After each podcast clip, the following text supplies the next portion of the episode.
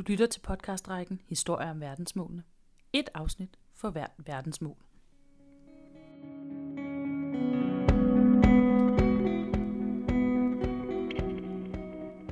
Dette er første afsnit ud af 17. Her sætter vi fokus på verdensmål 1, afskaf fattigdom. Alle podcast er optaget foran et live publikum med to eller flere oplægsholdere. Til denne podcast havde vi inviteret Adam O. Fejerskov, forsker på Dansk Institut for Internationale Studier, Ole Kjærgaard, der er sekretariatsleder i Rådet for Socialt Udsatte, til en snak om, hvordan vi afskaffer fattigdom i det globale syd og herhjemme i Danmark og i Europa. Podcastrækken er udgivet af Nyt Europa i samarbejde med Global Fokus og magasinet 360 grader, og afsnittet modereres af redaktør Hanne Andersen. Tak fordi du lytter med, og god fornøjelse. Vi er øh, jo samlet for at diskutere øh, verdensmål nummer et, fattigdomsbekæmpelse, både ude og hjemme i Danmark. Og et hurtigt fakt, faktum, som øh, mange af jer måske nok kender til, så er, det, at fattigdom faktisk dræber flere mennesker end nogen krige eller sygdomme og forhindrer mennesker og samfund i at nå deres fulde potentiale. Altså den gode nyhed, den er, at, næst, altså at fattigdom er faldet med næsten 75 procent de sidste 25 år. Den kan I godt lige tykke på. Det er ret meget. Den dårlige nyhed er, at ca. 10% af verdens befolkning stadigvæk lever i ekstrem fattigdom, og at mere end 2,2 millioner mennesker lever meget tæt på fattigdomsgrænsen. Så det er selvfølgelig alt for mange. Og derfor er indsatsen vigtig. Verdensmålene for bæredygtig udvikling har som mål helt at afskaffe fattigdom i verden inden 2030, så vi har travlt. Det er baseret på princippet om, at ingen skal lades i stikken, og at alle har ret til et værdigt liv. Og det lyder jo rigtig flot. Det kan vi nok alle sammen blive enige om. Men hvordan er det så lige, at vi når det inden 2030? I aften så skal vi høre først et oplæg fra Adam Mo Fejerskov, som sidder her ved siden af mig. Han er forsker på DIS. Det er Dansk Institut for Internationale Studier, hvis der var nogen, der skulle være i tvivl. Han forsker i, øh, i danske og internationalt udviklingsarbejde og finansieringen af alt det her. Og så forsker han i de internationale organisationer og de nye aktører på scenen. Og øh, et eksempel er hans Ph.D., som dog ikke er helt nylig, men fra 2016. Den fokuserer på øh, Bill og Melinda Gates-fondens indtræden i det her internationale udviklingsarbejde. Hans allerseneste forskning fokuserer på betydningen af teknologiens rolle i udviklingssamarbejdet. Og øh, den anden oplægsholder, som skulle sidde lige her, og som forhåbentlig kommer ind ad døren sådan lige om lidt, det er Ole Kjærgaard. Han har været sekretariatchef øh, i Rådet for Socialt Udsatte siden 2012. Ole Kærgaard er uddannet økonom og har arbejdet med socialpolitik, især i Socialministeriet siden 1986. Og Ole vil fortælle om, hvordan EU's 2020-planer øh, kan medtænkes i fattigdomsbekæmpelse inden for vores egne grænser her i Danmark. Og han mener, det går den forkerte vej i Danmark, når det hele handler om fattigdom. Og det siger han mere om, når han kommer på. Men øh, først vil vi starte ud med Adam, så Adam, ordet dit. Tak. Jeg skal lige, ja, mit navn er Adam, og tusind tak for introduktionen. Det er jo meget fornemt. Det lyder næsten som om, at der ikke er noget, jeg ikke forsker i, men øh, det er helt så slemt er det nu ikke. Hvad hedder det? Der er en lille gimmick, Ditte. Øh, der er nogle små visitkort, som jeg har lagt ud. Hvor langt er vi nået rundt? Hele vejen. Er der nogen, der ikke har? Det er der sikkert, men på en eller anden måde kan I så se ved nogen, der ikke har. Der er nemlig noget her, som, som, øh, som er lidt vigtigt for det her. Og som fuldstændig underminerer ideen med at lave en podcast, kan man sige, fordi at dem, der sidder derude og lytter, de overhovedet ikke kan se, hvad der er på det her. Men altså, det, det, det skal vi nok klare os igennem. Øh, og hvad kan man sige? Nu tænker I måske, at det er sådan lidt, øh, det er sådan lidt Hans Rosling-agtigt, hvis der er nogen af jer, der kender den svenske statistiker, der desværre er død. At stå her og tale om øh, statistik og en graf og alt muligt omkring øh, fattigdom. Men øh, dels så lover jeg, at jeg er en idiot til statistik i forhold til øh, Hans Rosling, eller hvad han var. Og så nok også, at, hvad kan man sige, jeg kommer med et lidt andet budskab, end det han, øh, han ligesom sagde, fordi Hans Rosling holdt jo altid fast i, at det var peanuts, hvis vi skulle udrydde fattigdom her på jorden. Det var peanuts. Og det er selvfølgelig fordi, at han kom fra et meget positivt og sådan næsten jubeloptimistisk perspektiv, som jo også havde en masse på sig, men der er også nogle arbejderbejs i det her. Og kan man sige, jeg er ikke statistiker, men kommer fra sådan, øh, den politologiske side, så jeg har lige nogle forbehold. Det, det giver mening om lidt, når vi har diskuteret, hvorfor den her graf er så interessant. Også dem, der ikke er jeg måske synes, at grafer er noget, fordi der er nogle budskaber i den her, som er helt centrale at tage med øh, videre i den diskussion, vi skal have omkring øh, fattigdom. Jeg vil lige starte med at snakke om den kort. Den nederste akse, hvis I kigger på den, handler omkring, øh, hvad kan man sige, årstal. Den starter i år 2000 og går til år 2030. Som jo selvfølgelig er det årstal, hvor verdensmålene skal være opnået forhåbentlig. Øh, og specielt også SDG 1 her. På den anden akse, der har vi så antallet af fattige eller mennesker, som lever i ekstrem fattigdom i verden. I millioner, det vil sige øverst oppe er der 1,8 milliard. Hvis vi starter bare lige med at se på, og jeg skal nok forklare hvorfor, den første del af grafen, som er fra år 2000 og frem til år 2018, altså her hvor vi er i dag, og specielt kigger på den øverste grå linje, så vil vi se noget helt fuldstændig vanvittigt. Og det kan godt være, at, at, at de lige tænker, hvad er det? Og hvis det var mine studerende, så ville jeg også spørge jer, hvad ser I? Men det, skal, det spørger jeg ikke om. Det vi ser, det er, at, som vi også har hørt fra Janne, over en milliard mennesker er blevet løftet ud af ekstrem fattigdom i den her periode. Altså fuldstændig uhørt sindssygt. Øhm, det er klart, at de ikke er blevet løftet til et niveau, hvor de går ud og shopper fladskærme i morgen, eller køber kaffe latte i, på en café i København. Der er stadig næsten flere millioner, som lever bare af 3, 4, 5 dollars om dagen, og kun lige er løftet ud af den her statistik omkring ekstrem fattigdom. Det er en udvikling, som er sket hovedsageligt i de lande, som vi kalder mellemindkomstlandene. Det vil sige lande som Brasilien, som Kina, som Indonesien, Vietnam, hvor der har været en økonomisk udvikling, som har gjort, at man er lykkedes med at løfte en stor del af befolkningen ud af ekstrem fattigdom. Ikke alle overhovedet. Der er stadig rigtig mange, der lever i fattigdom i mange af de her lande, men løfte en stor del af de her øh, ud af fattigdom.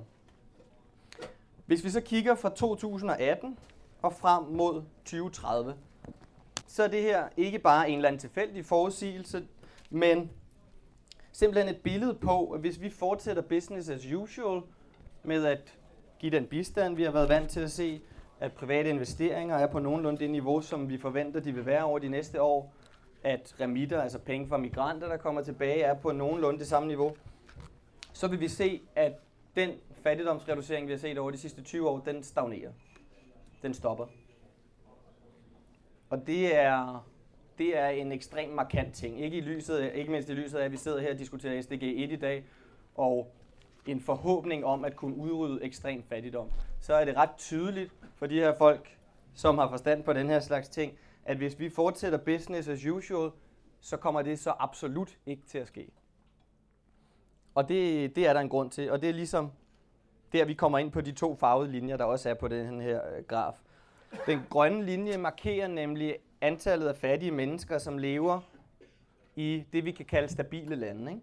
Lande uden konflikter, uden krig, uden vold, uden den her helt vilde i hvert fald politiske og økonomiske ustabilitet. Og hvis vi kigger på den, så kan vi se, at den følger ret ens den totale linje, som er den grå. Det vil sige, at man har været ekstremt gode til at reducere antallet af mennesker, der lever i ekstrem fattigdom i de her stabile lande. Kigger vi på den røde linje, som er der, hvor det begynder at blive interessant, som nemlig er, hvad kan man sige, det vi vil kalde for de skrøbelige lande, så er situationen en, en helt anden. Vi kan se, at ikke bare nok med, at der ikke er sket noget positivt for at reducere fattigdom, fattigdom er faktisk steget i de her lande. Der er flere mennesker, der er ekstremt fattige i de her lande i dag, end der var for 20 år siden. Og det, hvad kan man sige, stiller os med nogle markante udfordringer. Ikke? Fordi vi har været vant til at arbejde fra dansk side af, når det kommer til et internationalt perspektiv på at reducere fattigdom, i lande, som var relativt nemme, nemme at arbejde i, fordi at de ikke var præget af borgerkrig eller konflikt eller vold eller hvad ved jeg. Sådan så at de programmer, de indsatser, vi havde, kunne vi være nogenlunde sikre på, at have en eller anden form for øh, forskel. De kunne bringe en forandring i de her samfund. Og det er et helt andet billede, der tegner sig i takt med, at den globale ekstrem fattigdom, den koncentrerer sig i de her skrøbelige lande. Fordi det er lande, der er ekstremt vanskelige at vende i en positiv retning, og hvor at udviklingsbistanden historisk set ikke kan gøre særlig meget. Simpelthen fordi vi ikke ved præcis, vi skal, hvordan vi skal gribe det an, fordi at udviklingsbistanden har det med måske at gøre konflikter eller borgerkrig, eller hvad ved jeg, værre ved at gå ind og støtte den ene part og ikke så meget den anden part, og faktisk gøre nogle af de her problemer, problemer værre. Et eksempel på, hvor komplekst øh, det her er, og også hvor omskifteligt det er, øh, kan jeg lige fortælle en historie, nemlig at i 2013, der var det den tidligere øh, norske udviklingsminister Erik Solheim, som var chef for den del af OECD, den store internationale organisation, som øh, arbejder med udviklingsbistand. Og han tog øh, i slutningen af 2013 en gruppe mennesker ned til, med ned til Sydsudan. De skulle ligesom på en mission og se, hvordan står det til, hvordan skal vi forholde os til det, osv. Budskabet var helt tydeligt, da den her gruppe mennesker kom hjem, at det går den rigtige vej. At freden er nogenlunde stabil. Vi synes, det ser positivt ud med mulighederne for social udvikling, for økonomisk udvikling, og vi er i det hele taget relativt positive omkring, at det her nok skal ende godt. Så gik der 10 dage, og så startede borgerkrigen i Sydsudan. Ikke? Altså, det er nogle sindssygt svære lande. Altså, vi snakker lande som for eksempel Sydsudan, som Eritrea, som Somalia, som Sudan også, som er ekstremt svære, øh, hvad kan man sige, at arbejde i. Der er nogle ting, jeg bare gerne lige hurtigt vil, vil gå igennem. Den første handler om fattigdom ikke? i et globalt perspektiv. Hvad er fattigdom i virkeligheden for en størrelse? Og det er klart, at økonomisk fattigdom, og når jeg viser jer sådan en graf her, så måler den jo kun økonomisk fattigdom. Ikke? Hvor mange penge har folk mellem hænderne om dagen, for eksempel. Der har vi den her ting med, at det tidligere skulle være, hvis du har under 1,20 dollars i indkomst om dagen, jo, men så var du ekstremt fattig. Det er så blevet rykket lidt op, men det er stadig sådan en tydelig måde at, øh, hvad kan man sige, at måle det på. Heldigvis så har vi også begyndt at se og forstå fattigdom, den globale fattigdom, i et meget mere hvad kan man sige, sådan flerdimensionelt perspektiv, altså fra mange forskellige sider, at det handler ikke kun om den økonomiske fattigdom. Du er også fattig, og det er også en væsentlig fattigdom, hvis du ikke har adgang til sundhedssystemet. Det er også en væsentlig fattigdom, hvis du ikke har adgang til skoler og til uddannelsessystemet og til rent vand osv. Og jeg er sikker på, at Ole kan sige en masse mere meget konkret og sikkert også økonomisk om, hvordan man forstår fattigdom herhjemme og i Europa. Men når det kommer til sådan en global fattigdom, så er det også rigtig vigtigt, at vi tænker på det ikke som bare en snæver ting, der handler om, hvor mange penge har en fattig familie mellem hænderne, men lige så meget deres adgang til alle de her forskellige typer ydelser. Så er der det her med Danmark. Ikke? Hvad gør Danmark? Og det er klart, at fattigdomsreducering har været en kernedel af vores udviklingssamarbejde, af vores udviklingsbistand siden 60'erne. Det var sådan et af de, og har været i mange, mange år, helt fundamentale prioriteter, der ligesom har været i vores arbejde. Men det er klart, at over tid er der også sket et skift. Politikerne, regeringen, skiftende regeringer har fået øjnene op for, at udviklingsbistanden kan mange ting. Og at fattigdomsreducering kun er en af dem, og det har jo så betydet i hvert fald over tid, at vi har set sådan nogle ting som sikkerhedsliggørelse pludselig kom ind. Ikke? At bistanden blev sindssygt vigtig i Afghanistan og Irak for at prøve at understøtte den koalition, der var der, og for at, øh, som man siger på engelsk, winning the hearts and minds for de lokale, hvor et fattigdomsreducering ikke nødvendigvis var det vigtigste. Man har fundet ud af pludselig jo, at danske kommuner kan afholde deres udgifter til asylmodtagelse og kalde det udviklingsbistand. Det har ikke noget synderligt med fattigdomsreducering ude i verden at gøre. Og så ikke mindst det, vi kan kalde en kommercialisering. Ikke? Altså, at man har fundet ud af, at udviklingsbistanden også altså er, fordi den er et kerne, kernedel af vores udenrigsengagement, en rigtig fin måde at fremme danske virksomheder og at fremme danske kommercielle interesser. I alle de her eksempler, der er der jo sket det, at fattigdomsreduceringen ligesom er trådt tilbage og har taget, hvad kan man sige, bagsædet. Det er en af de udviklinger, vi i hvert fald ser, når det kommer til spørgsmålet om fattigdomsreducering i dag, at hvis man spørger folk, der sidder og arbejder politisk med det her, så vil de sjældent sige fattigdomsreducering som det første eller anden eller tredje. Det andet, der selvfølgelig er sket i Danmark, det er også, at, øh, at den kan man sige, bistanden som helhed er blevet skåret til et historisk lavt niveau. Det er selvfølgelig forfærdeligt, men også bare i den måde, man bruger den udviklingsbistand, som så er tilbage. Nemlig at den bilaterale bistand, den bistand, vi sådan siger, jo, men det er det, som Danmark giver til et andet land, den også er blevet skåret markant, og ikke mindst, at bistanden til Afrika er blevet skåret helt sindssygt. Og så kommer vi jo netop ind i det her med, jo, men hvad gør Danmark, og hvordan tilsvarer det, når vi snakker om SDG 1, at vi faktisk ser en koncentration af verdens mest ekstremt fattige i de her skrøbelige lande, som hovedsageligt er i Afrika, at Danmark har valgt at mere eller mindre halvere sin udviklingsbistand til Afrika. Det er ikke nødvendigvis noget, der taler godt for SDG 1 i hvert fald. Og øh, hvad kan man sige? Der er to ting, jeg bare lige vil slutte på. Den ene er sådan, noget af det, vi selvfølgelig skal snakke om, det er, hvad kan man gøre? Ikke? Hvad kan vi gøre? Hvad kan I gøre? Hvad kan jeg gøre? Hvad kan vi alle sammen gøre hver især i fællesskab osv.? Og det er jo sindssygt svært. Altså, det er klart, når vi snakker om en fattigdom, der måske er tættere på, som den i Danmark, som den i Europa, så bliver det lidt nemmere at forholde sig til. Det bliver lidt nemmere måske at se præcis, hvad man kan gøre. Den globale fattigdom er jo ekstremt komplekst. Altså, spørgsmålet er overhovedet, hvad Danmark kan gøre som et land for at udrydde fattigdommen globalt set. Lad os tage sådan et land som Etiopien. Altså, i Etiopien, der repræsenterer udviklingsbistanden 5% af alle de penge, der kommer ind i landet. 5% af den indtjening, man har i Etiopien. 5%. De 5% af den totale udviklingsbistand udgør dansk udviklingsbistand så 3-4%. Altså det, det er relativt små tal, vi arbejder med her, så, så det der med også at tro, jo men altså, vi kan gøre noget selv, vi kan gå ud og udrydde fattigdommen fra den side af, det, det er jo også problematisk. Det, der er så vigtigt, det er at sige, kan vi starte nogle processer, kan vi være katalysator i forhold til nogle nye samarbejder med flere forskellige lande, som gør en indsats sammen, og ikke bare, at Danmark har noget, vi synes, og vi vil kun arbejde her, og så trækker vi os ud af de her lande osv.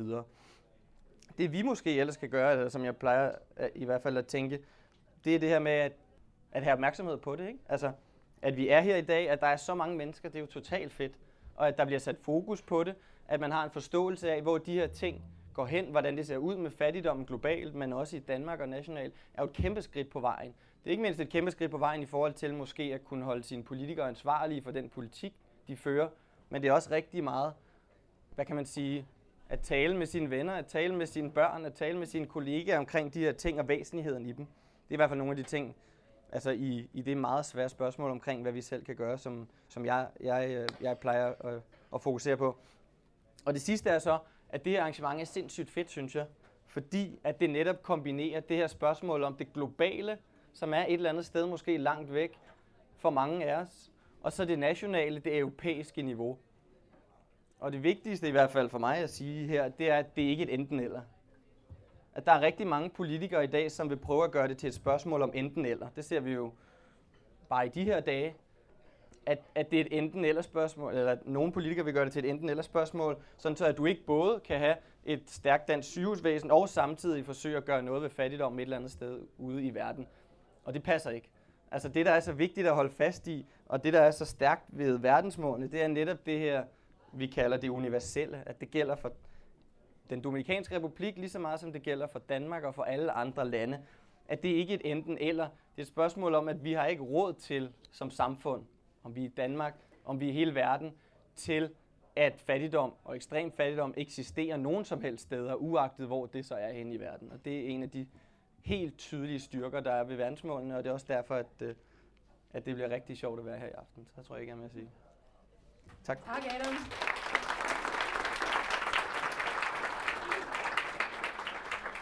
Du kunne faktisk ikke have lavet en mere glidende overgang til, øh, til Ole Kjærgaard, som er kommet her, fordi nu tager vi debat omkring fattigdomsbekæmpelse ned på det europæiske plan, og så ned på det helt lokale danske plan. Og Ole, du har fået en introduktion, ja. øh, mens du ikke var her. En okay. ordet er dit. ja, tak.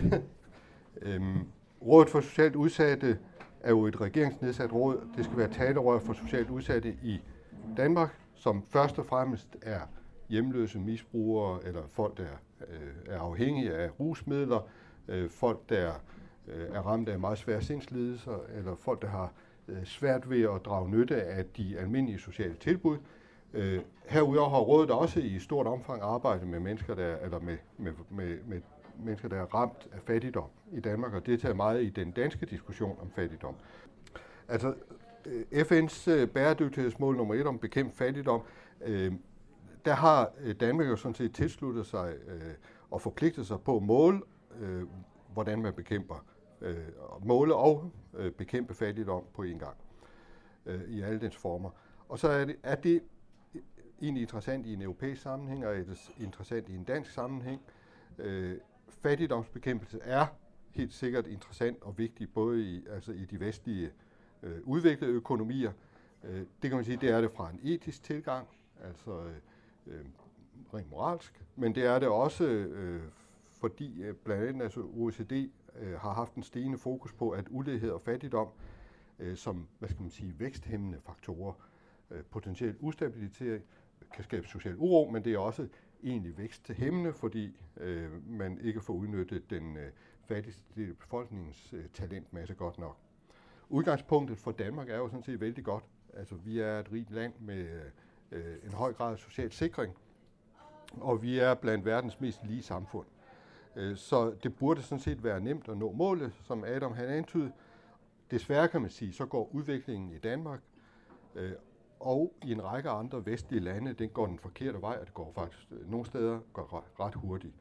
OECD øh, undersøger, eller har øh, arbejdet meget med det her i de seneste øh, 10 år, tror jeg, og, øh, og de konkluderer sidste år, at i de seneste årtier er den økonomiske ulighed steget, og den er forblevet meget høj i forskellige OECD-lande. Øh, men der er store forskelle mellem landene. I Danmark stiger uligheden, når man måler den ved det, man kalder Gini-koefficienten. Øh, det gør den i faktisk i endnu større grad i Tyskland og i Sverige, i nogle af vores tætte nabolande. Og i den sammenhæng, når alle de løber den forkerte vej, bliver Danmark ved med at være i en gunstig position med forholdsvis lige øh, økonomisk, forholdsvis høj økonomisk lighed øh, i en europæisk sammenhæng. Så er det, findes det der fattigdom i Danmark? Og det korte svar er, fattigdom findes. Øh, det må jo efter øh, vores tolkning øh, ses i lyset af de afsavn, man lider. Fattigdom er den en eller anden form for situation, i hvert fald når man snakker om vestlige lande, og når man er ud over de der 1,25 dollar eller 1,20 dollar, øh, så er det, hvor en person uden at ville det vedvarende er væsentligt dårligere stillet med hensyn til livsvilkår end den øvrige befolkning. Det er det, man faktisk kalder relativ fattigdom. Og det er nok her en af de store uenigheder er i dansk politik. Altså problemet er, kan man acceptere det her begreb, og kan man acceptere den tænkning? Et andet problem omkring socialpolitik og diskussion af fattigdom, det er jo øh, det her, at, at det bliver diskuteret ud fra enkelte eksempler. Og øh, tænk debatten om fattig Karina. Den lader meget øh, diskussion død. Kan antallet af fattige i Danmark så måles? Øh, det er faktisk et af de store diskussioner. SDG-målet, øh, mål 1, har som et undermål, at inden 2030 skal andelen af mænd, kvinder og børn, der lever under de nationalt definerede fattigdomsgrænser, mindst halveres. Og, og der er det faktisk værd at bemærke, at, at regeringen i sin officielle opfølgning på SDG-målene skriver, at regeringen anser fattigdom som et bredere fænomen end den relative mangel på økonomiske ressourcer og opererer ikke med en officiel fattigdomsgrænse. Det kan man jo i den grad sige er et fattigt svar på et konkret tilsavn. Ja. Og den holdning er en af de øh, store udfordringer for at opfylde mål nummer et i Danmark. Det er, at, at der måske i virkeligheden nok er enighed, det tror jeg, man kunne også finde langt ind i, i regeringspartierne, enighed om, at der eksisterer fattigdom, men der er ikke en enighed om, hvad det nærmere er. Og der er slet ikke en enighed om, at det kan måles, og man kan gøre noget ved det, udover at folk selvfølgelig skal arbejde. Danmark fik øh, i 2013 øh, en, en officiel fattigdomsgrænse, og ifølge den er en øh, person fattig, øh, som tre år i træk har en indkomst under 50 procent af medianindkomsten. Studerende og personer med en formue uden øh, 100.000, de er ikke medregnet. Det er i virkeligheden en meget restriktiv måling, fordi øh, tre år er lang tid, øh, tre år er i hvert fald lang tid, hvis man er barn, øh, og skal bo i en familie, der er øh, under halvdelen af det, man kan sige, den den typiske indkomst. Men det der ekspertudvalg, hvor, hvor vores formand Jan Sursen faktisk også var medlem, øh, de gik efter, øh, så vidt du kan se, en, en forholdsvis restriktiv øh, øh, grænse, som øh, forhåbentlig kunne, øh, kunne ramme en målsætning, hvor de fleste danskere ville tænke, ja, der er nogen, der er fattige her. Efter de gamle mål, så var der cirka øh, 40.000, der øh, faldt under den grænse. Ved regeringsskiftet i øh, 2015, der blev fattigdomsgrænsen afskaffet. Og de fattigdomsredegørelser, som man havde, bliver ikke lavet længere. Øh, senest i dag øh, har Truls Lund Poulsen svaret Folketinget, at de øh, faktisk ikke engang vil regne øh, på de gamle grænser, selvom de ikke vil acceptere dem. Så øh, med afskaffelse af den der fattigdomsgrænse, så mangler regeringen jo et, et øh, redskab i at overvåge FN-målet.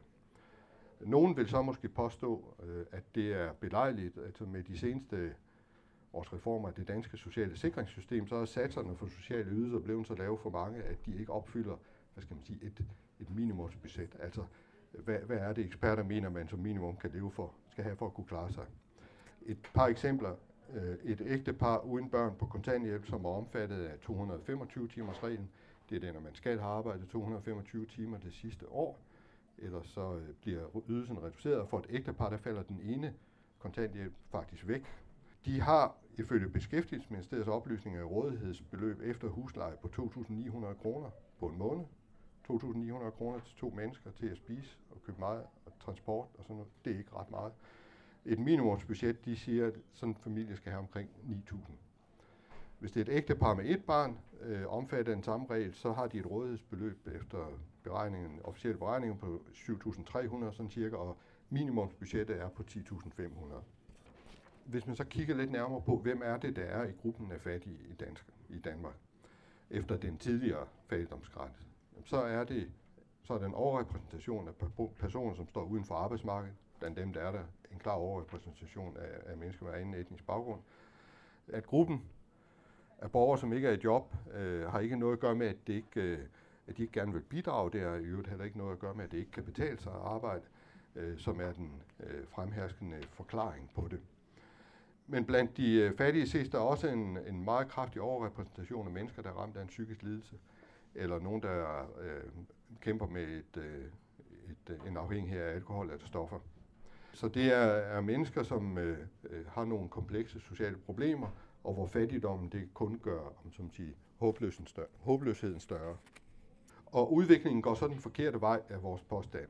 Øh, en øh, nylig skøn over omfanget af fattigdommen fra Øh, Arbejderbevægelsens Erhvervsråd, det viser, at der er en stigning i langvarig fattigdom i Danmark. Den er steget fra omkring 20.000 i 2002 til omkring 48.000 skønner, de er, der er nu. Så er der det, at, at øh, de der reformer af kontanthjælpen, som blev vedtaget, øh, de trådte i kraft, eller de, de 48.000, det var i 2016, de trådte i kraft den, i sidste kvartal 2016, så den fulde virkning er faktisk ikke slået igennem. Man regner med, at det vil stige endnu mere. Hvis man kigger på dem, der kun er fattige et år, et år altså ikke tre år i træk, men kun et år, så regner man med, at virkningerne af de reformer vil være, at der kommer ca. 50.000 flere øh, under øh, et års fattigdomsgrænsen, som følger af reformerne. Mange af dem er jo børn. Fattigdom, det betyder i Danmark, at mennesker de er afskåret fra øh, de mest almindelige muligheder, som andre har. Og det handler, altså det handler om afsavn, men det handler også tit om isolation. Det er dokumenteret, at mennesker, der øh, er ramt af fattigdom i Danmark, de i øh, større udstrækning afstår for at spise øh, tilstrækkeligt af økonomiske grunde. De, øh, af, de køber ikke medicin, de går ikke til tandlægen, de øh, holder op med at besøge øh, familie af økonomiske årsager, fordi det er for dyrt at tage billetten derhen, og de øh, øh og deltage i, i, øh, i samfundslivet i det hele taget. I den forbindelse er det måske tankevækkende, at fødevarehjælp er en af de øh, meget hastigt voksende sociale indsatser for tiden det har ikke kun med madspil at gøre, det er også, at der er behov for det. Fattigdom øh, er, og det tror jeg sådan set, at jeg er enig med Adam i, eller øh, i, i Danmark, det, det øh, føler mig godt op på det, at det er, at mennesker de giver op. Altså øh, fattigdom, det piller håbet fra øh, mennesker, og uden håb, så kan mennesker ikke arbejde på at forbedre deres egen situation. Rådet for Socialt Udsætter mener, at regeringen skal arbejde for en, øh, en strategi, og lave en strategi øh, for, hvordan man vil bekæmpe fattigdom i Danmark. Og strategien bør selvfølgelig udvikles øh, i samarbejde med eksperter og med, med civilsamfund. En dansk strategi til fattigdom øh, bør blandt andet indeholde tiltag, der sikrer et værdigt forsørgelsesgrundlag for, for alle. Det, med, at der skal arbejde med at forene det, der forsørgelseshensyn, og så at det kan betale sig at arbejde. Men heldigvis er det jo sådan stadigvæk, at folk, der arbejder på overenskomstmæssig løn, de næsten altid kan komme over fattigdomsgrænsen, især i hvert fald hvis de arbejder på fuld tid. Altså, jeg ved ikke, om I bemærker, at Socialdemokraterne har spillet ud med, at der skulle laves en ydelseskommission, øh, som led i deres øh, øh, udlændingeudspil, som kom den anden dag. Men det er selvfølgelig interessant at følge sådan nogle ting også. Den store udfordring i Danmark, det er sådan set at, social, at inkludere socialt udsatte på en måde, som gør det muligt for alle at bidrage med det, de kan Øh, og det kræver en tidligere en kvalificeret hjælp og støtte og et arbejdsmarked og et uddannelsessystem, som kan rumme øh, socialt udsatte mennesker øh, og mennesker med særlige behov. Øh, de, hvis man, når man starter med socialt udsatte, så vil de, øh, langt de fleste, de vil rigtig gerne arbejde, de vil rigtig gerne lære, være ligesom alle øh, jer, alle os andre. Men øh, for nogen betyder den sociale, psykiske og helbredsmæssige situation, at de simpelthen ikke kan øh, varetage et regulært fid, øh, fuldtidsjob, og, øh, og derfor har de behov for flere arbejds- og uddannelsespladser, som, som passer til dem, og som giver den chance. Og så bør, en, øh, bør regeringen jo også i sådan en strategi arbejde for, at al øh, relevant lovgivning det tjekkes, og i hvert fald ny lovgivning det tjekkes for, om det øger fattigdommen, eller om det reducere fattigdommen. Så om man bevæger sig den rigtige vej eller ikke, og i den sammenhæng skal man jo måle, ja, hvad man ikke vil. Hvis jeg så må slutte af med øh, et, hvad skal man sige, at summere en lille smule op, så vil jeg så sige, at det Rådet for Socialt Udsatte mener, at det haster med at få fastsat den der ambitiøse målsætning om at bekæmpe fattigdom i Danmark. Og så, hvis I har nogle idéer til, hvordan vi kan forene det der hensyn med, at det skal kunne betale sig at arbejde, som jo i høj grad styrer dansk socialpolitik for, for tiden, uden at det skal være med fattigdom som konsekvens. Så vil det være rigtig kærkommet, hvordan man arbejder med det. Der er behov for, at fattigdomsbekæmpelse det kommer langt højere op på den politiske dagsorden, og der er behov for en bredere politisk erkendelse af, at fattigdom er et problem også i et land som Danmark. Øh, hvordan udbredes forståelsen for, at øh, i Danmark er fattigdom relativt? Altså, hvordan når man den almene accept af det? Øh, det handler om, hvorvidt de har de ressourcer, der gør, at det er muligt at være en del af fællesskabet. Og så endelig har Danmark forpligtet sig til at bekæmpe fattigdom i Danmark, da man har tilsluttet sig FN's verdensmål. Men øh, hvordan overbevises vi så det store flertal om, at, at Danmark også skal tage SDG-målene til sig og, og, og være så seriøse, som man også siger, at det kan måles. Tak for ordet, og tak for tiden. Tak skal du have, Ole.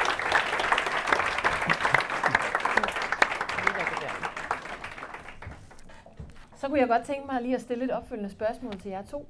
Øh, fordi I har jo begge to sådan ligesom fremlagt øh, status quo inden for hver jeres område, kan man sige, og øh, også øh, ligesom forelagt, hvad er udfordringerne, hvad er nogle af de problemer, I ser. Og jeg kunne godt tænke mig måske at tvinge lidt, øh, lidt konstruktive sådan anbefalinger, andre end at, øh, at sætte udviklingsbistanden op i Danmark og indføre en fattigdomsgrænse måske. Men øh, noget vi her kan bruge som inspiration, når vi nu fortsætter vores, øh, vores samtaler sådan omkring borgerne om lidt. Adam, måske du vil starte med måske at give dit bud på, altså selvom Danmark sætter sin udviklingsbistand op, så kan man jo sige, i det store hele, det er jo mange penge, der skal til. Så batter det jo ikke så meget, selvom det selvfølgelig vil gøre en forandring, det er klart, men hvordan skal finansieringen, altså hvor skal den ellers komme fra? Jeg vil bare lige starte med at sige, at, at det er jo slående, Ole, når du siger, at fattigdom i Danmark, eller i det hele taget, det der sker er, at en familie ikke har de fornødne midler til at købe mad, derfor undgår at spise det, de har brug for, de har ikke penge eller mulighed for at gå til lægen eller på sygehuset. Og skolen begynder også at halte. De har ikke råd til at transport for at besøge deres familie. Altså, om det var forklaringen på fattigdom i Danmark eller i Sydsudan, er jo nøjagtigt det samme. Det er nøjagtigt det samme. Altså det synes jeg er jo det, der er fuldstændig slående her. Ikke? At selvfølgelig er der nogle parametre, hvor de her ting er fuldstændig forskellige, men den der basale karakteristik af, hvad fattigdom gør ved en familie, er jo universel. Og det er jo også det, der netop er styrken ved SDG'erne. Nå, dit, dit spørgsmål, øh, uh, Janne. Der kan man sige, det er klart, og som jeg jo også hentede, hentede imod, at, at den danske bistand, om den så bliver løb, løftet fra 0,7 til 1,0 procent af BNI, altså, det er ikke det, der gør, at vi udrydder og når de sidste 800 millioner mennesker, som lever i ekstrem fattigdom. Øhm, men isoleret set, hvis vi tager det, så handler det jo også om, at udviklingsbistanden, det synes jeg jo er noget af det, der er så interessant ved den udvikling i, hvor de fattige befinder sig. Og det er jo også, det fik jeg måske ikke sagt tydeligt nok, at vi har jo tidligere for fem år siden haft sådan en forståelse af, at alle de fattige og de fattigste, de, levede, de lever i mellemindkomstlandene. Altså de lande, hvor det går godt, men hvor du har sådan nogle lommer af fattige. Og det er også rigtigt, men det skifte er, som jeg så har prøvet også at forklare, tydeligvis hen imod de her skrøbelige lande. Og så det andet, vi har fået at vide, og også tit for tudet ørerne fulde af, det er, at udviklingsbistandens relative betydning falder. Fordi at de private firmaer kommer ind med nogle kæmpe store investeringer, som er mange gange større end udviklingsbistanden. Fordi at remitter, som jeg nævnte, som er, når migranter tager til et land og arbejder og sender penge hjem, er mange gange større end udviklingsbistand. Det er også rigtigt, men ikke alle steder. Hvis vi tager de her skrøbelige lande, hvor fattigdommen er koncentreret, så er der ikke investeringer. Der er ikke nogen, der kommer og investerer i Mogadishu eller i Juba i Sydsudan. Sådan er det bare ikke med den situation, vi har nu. Det vil sige, at bistanden har en ekstrem vigtig rolle at spille i de her lande i forhold til at tiltrække alle mulige andre typer midler eller alle mulige andre typer penge, som kan være med til at løfte de her lande.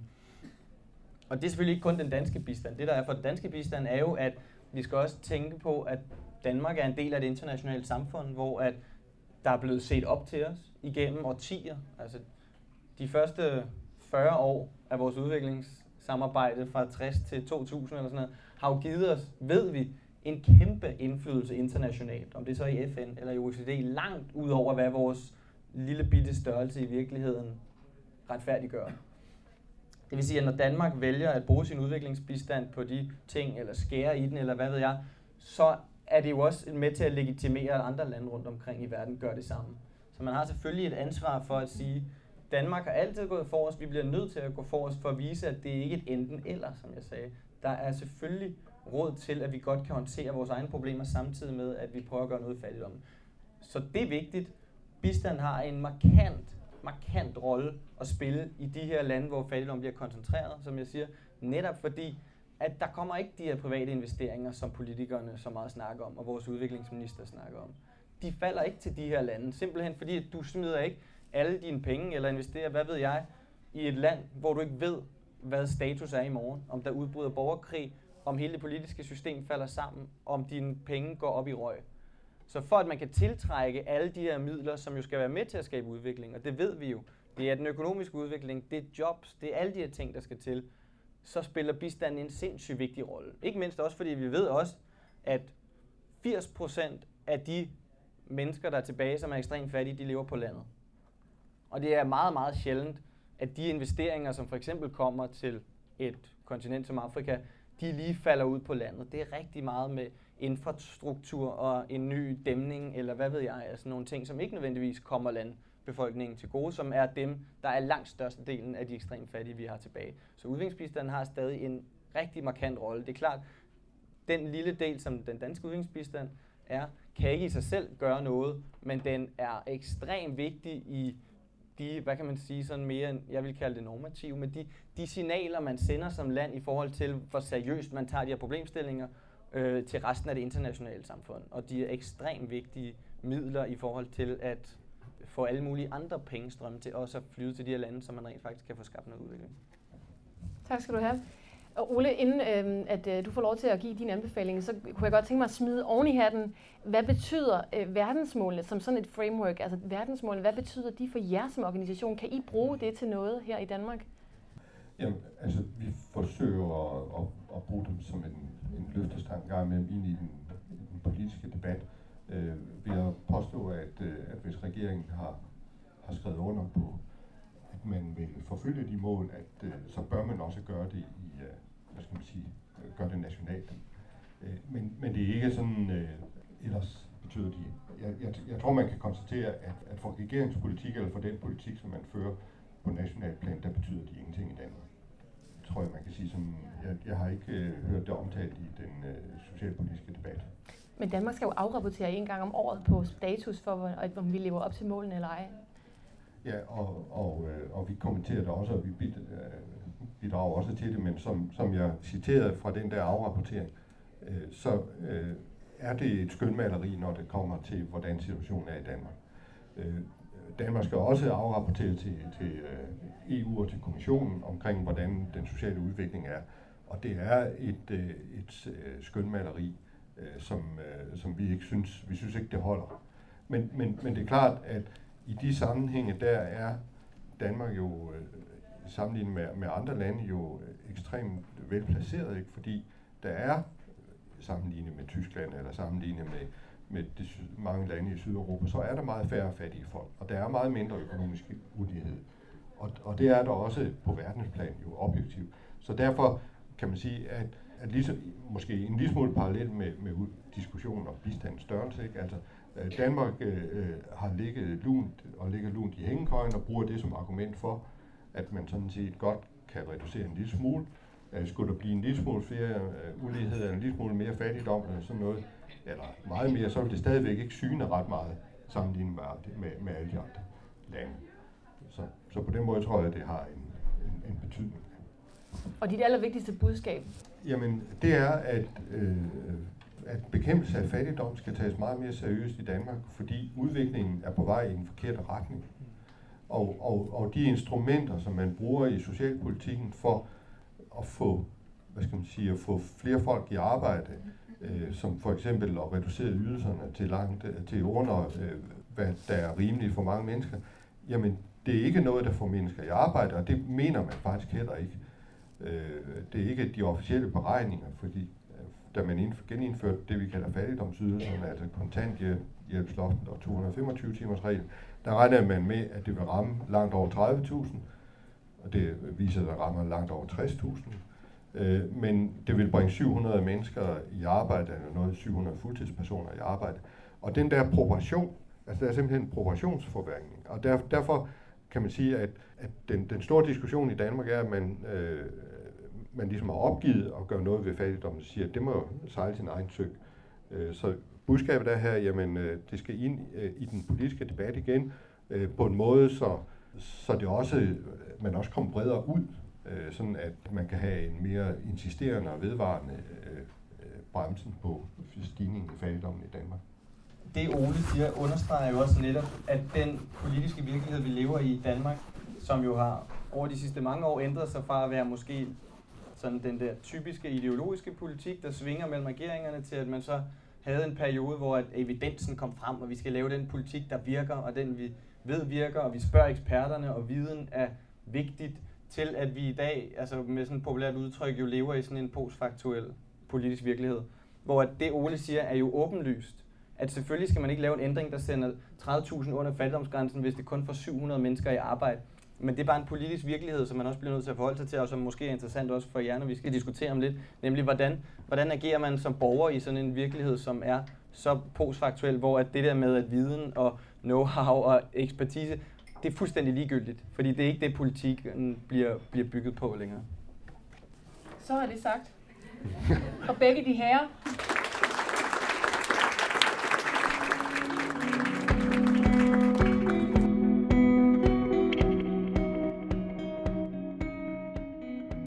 Tak fordi du lyttede med. Næste afsnit kommer til at handle om verdensmål 2, Stop Sult. Denne podcast er udgivet af Nyt Europa i samarbejde med Global Fokus og magasinet 360 grader, og er blandt andet støttet af Europanævnet.